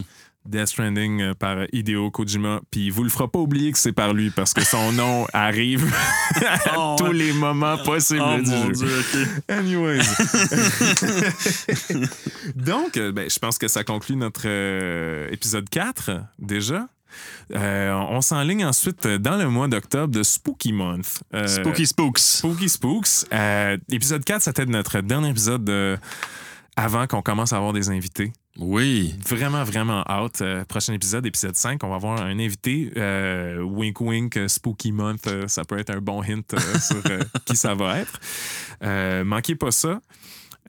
Aussi, ben, des rappels, on a notre page Facebook, page YouTube. Vous écoutez ça sur YouTube ou sur Apple Podcast, mais juste vous rappeler qu'on a tous ces autres réseaux sociaux-là. On a notre page Reddit aussi. Puis ça nous aide vraiment beaucoup. On est un podcast qui commence euh, avec nos chiffres. Ça me dit que vous êtes à peu près 25 à nous écouter euh, par semaine. Si vous voulez juste nous mettre des thumbs up, euh, des étoiles, n'importe quoi, ça va vraiment nous aider. Si vous croyez en la mission de Sans Connexion d'avoir un podcast québécois, montréalais sur l'industrie locale et internationale en français, euh, c'est euh, votre euh, les likes euh, nous aideraient beaucoup euh, pour faire un retour sur Death Stranding encore. euh, Oui, puis si vous avez aussi des idées de plateformes sur lesquelles on pourrait, euh, on pourrait publiciser, parce que c'est pas toujours évident. euh, tu sais, généralement, euh, pour ça, ça sur Reddit, puis tout ça, il n'y a pas beaucoup de communautés québécoises de gaming Mhm. euh, sur Reddit, en tout cas populaire, puis euh, il n'autorise pas toute la, la, la, la- la self-promotion. Donc, euh, euh, oui, non, donc si vous avez des idées euh, de quelle promotion qu'on pourrait faire, c'est sûr qu'on commence à avoir de plus en plus d'invités, puis ça va être intéressant, ça va être super cool, mais... euh, euh, oui, donc on, est ouvert à vos, vos suggestions. Yes. Puis, euh, merci d'avoir été là. Ça a été notre plus long épisode euh, à date. On va euh, voir aussi si vous avez des idées de format. Si vous me dites, ah, c'est trop long, je peux pas me claquer ça. Ou, ah, j'ai deux commutes par jour de une heure, c'est parfait. Euh, on prend tous les commentaires. Comme, on- comme on a dit, on est vraiment dans les débuts. Fait que vraiment, si vous avez des idées, des idées de sujet, des idées de format, n'importe quoi, euh, on fait cette émission-là pour vous. Euh, nous, Yes. c'est no- c'est notre hobby, on adore ça, mais c'est aussi pour vous apporter des news euh, parce que je sais qu'il y en a souvent juste en anglais, puis les avoir en français, c'est bien nice. Yes. Yes, donc euh, on se voit en octobre, Spooky Month. Spooky Spooks. Ouh.